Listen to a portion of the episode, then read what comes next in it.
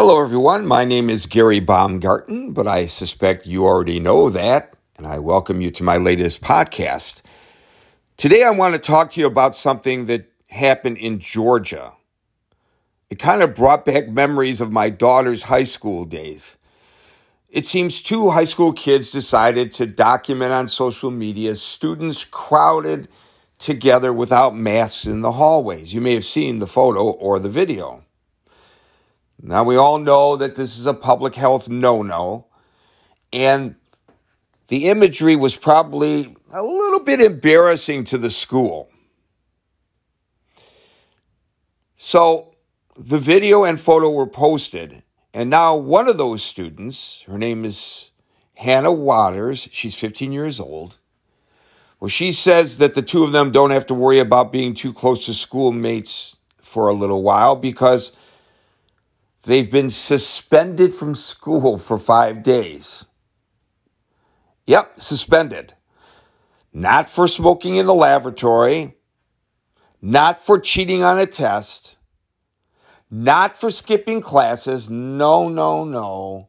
They were suspended for taking images that are embarrassing to the school. And the last thing that a school district wants is anything that embarrasses them. That's easier to deal with than the situation that caused the embarrassment in the first place, right? Now, this caused me to recall something that happened to my daughter, who was never a disciplinary problem when she was going to high school. Never. Imagine my surprise when I get a phone call from her mom while I'm at work saying, Julie just got suspended from school. I said, What? Well, why did she get suspended? She was in the lunchroom. A big Donnybrook breaks out. And the adults in the lunchroom disappeared. I think there was a lunchroom mom that was supposed to be in there. She evaporated. I think there was a teacher on duty. That teacher, nowhere to be found. Even the person dishing out the grub, gone, missing. Sergeant Schultz, I see nothing, nothing. Well, they never dealt with the situation that actually occurred the students that were involved in the fight? Nope. To my knowledge, the adults that didn't intervene? Nope. The person who took the video? Yep. Well, my reaction, as you might well imagine, was that's my girl. A budding journalist, just like her dad. She didn't get into trouble with me. In fact, if I recall, we went out to dinner so that she would know that she wasn't in trouble with me. I was proud of her, actually. In this case, it's even a bigger issue. That was a fight. Fights break out in schools all the time. Nobody says, oh my God, there was a fight in the lunchroom. That, that's horrible.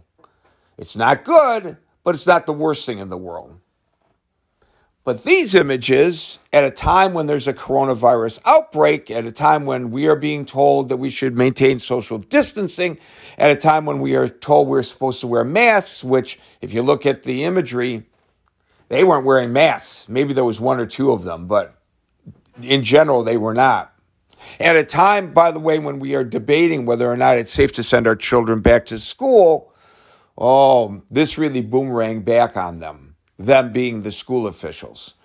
So they cut the kids off at the knees as if they had done something wrong. When in reality, they didn't do anything wrong.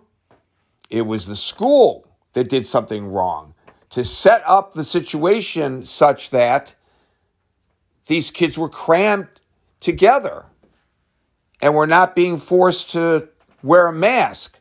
Now, I understand from my reading of the stories that the school says, look, we can't enforce social distancing and wearing masks.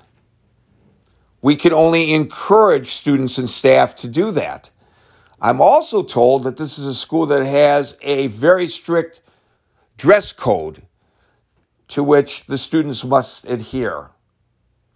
Well, if the girls' skirts have to be below the knee or whatever the dress code is, if they can't wear inappropriate t shirts to school, whatever that dress code may be, they can amend it and say you have to wear a face covering. I can't see why you can't. But the bottom line of all this is just like what's happening out in the rest of society, where reporters are vilified, and of course, we ought to be criticized. We ought to be criticized if we publish or utter an untruth. But, you know, we've really been under the gun more so than ever before in my career. And I don't think that we suddenly stopped seeking wisdom and truth as journalists. I'm not saying that everybody adheres to the same standards that I have had ingrained in me since I was a little pup on the beat. But it's really not as onerous as people make it out to be. If you really look at it, the nonsense that's sometimes posted in social media that people take to the bank because, well, this isn't the mainstream media, so it's right. That's what we should be concerned about. The politicians who lie all the time and then point fingers at the news media, that's what we should be concerned about. But I guess this is just all human nature. Me, I like to go there and join the mom and dad of Hannah, the mom and dad of the other child, and take them all out to dinner like I took my daughter out to dinner so many years ago. Because I think they actually provided a public service. I guess this would be like, and we've seen this in urban areas, high crime areas, where fire codes have been violated by schools, where they have chained the doors to the schools from the inside so that people can't enter the school from the outside or students can't open the door to let people from the outside in as a security measure. Now, imagine, and this has happened in Detroit. I recall it when I was a reporter in Detroit. And I believe it happened in Newark.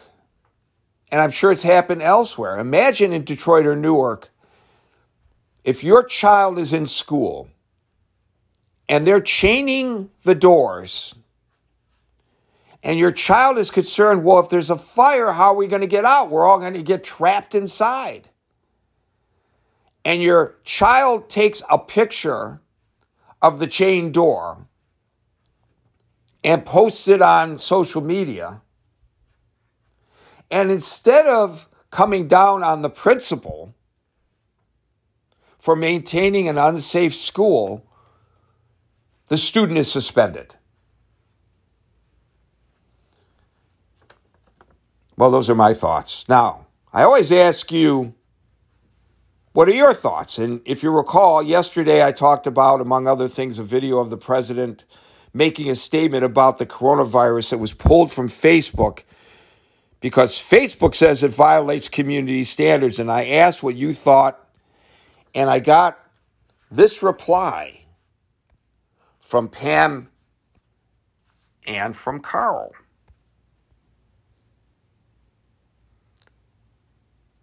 Well, I We'll try to play that reply.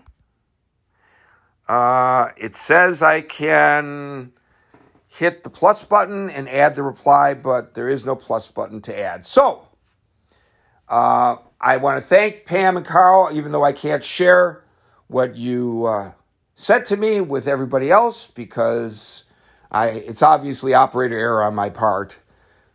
So I apologize for that. But I do appreciate your feedback. I appreciate the feedback of uh, everyone that I've been getting in text as well. Please keep them cards and letters and voicemails coming. And until next time, peace out.